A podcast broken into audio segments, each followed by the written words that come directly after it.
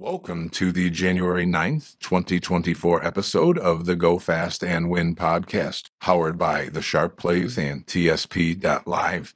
Before I get into the action for the week ahead, let's recap this past week.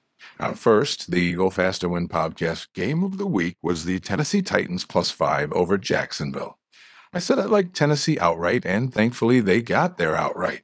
I was happy to take the plus five, though, for a little extra insurance, but was nice to see that the Titans game played out as expected and they got there in a wire to wire cover.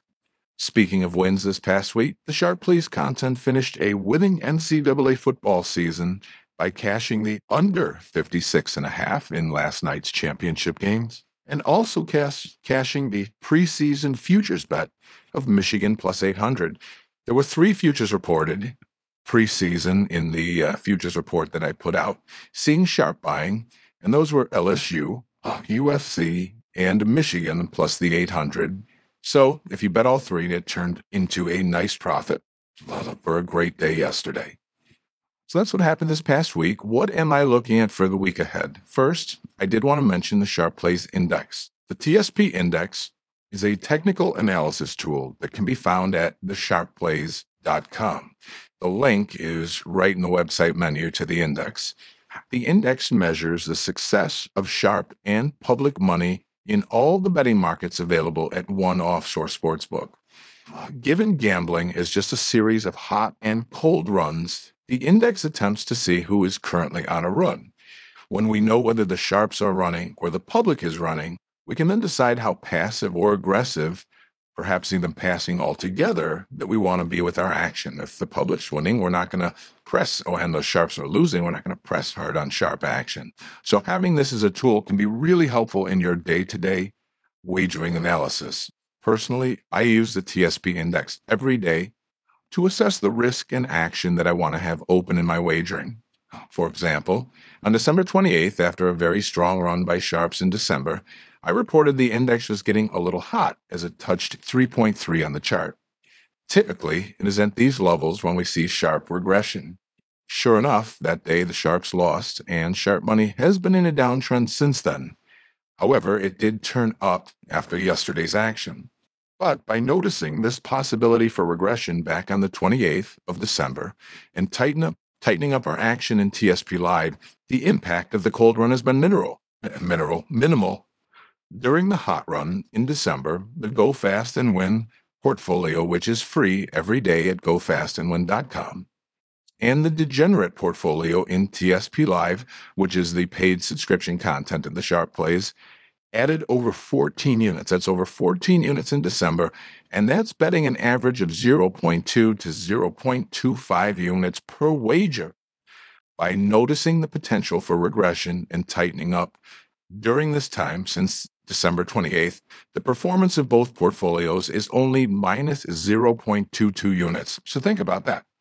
We maximized performance in the hot runs, which is the goal, picked up plus 14 units, and we minimized the performance in the cold runs, only down mm-hmm. 0.22 units. That's as good as it gets, my friends.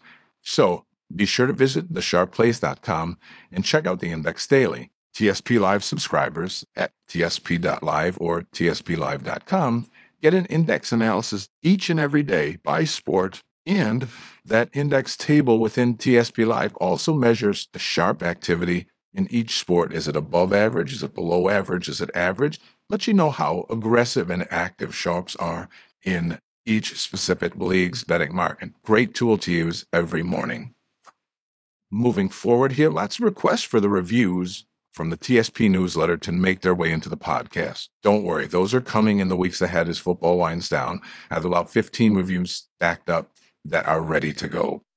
All right, now let's get into this week's action. A game that is interesting to me is the Miami Dolphins plus the three and a half. The Dolphins lost to Kansas City by a score of 21 to 14 earlier this season, but that was in a game that Miami actually won the yardage battle in 292 to 267. As many TSP followers know, one metric that I like to use to gauging a team's performance is taking the yards that they achieved and dividing it by 15 to get what their expected points would have been.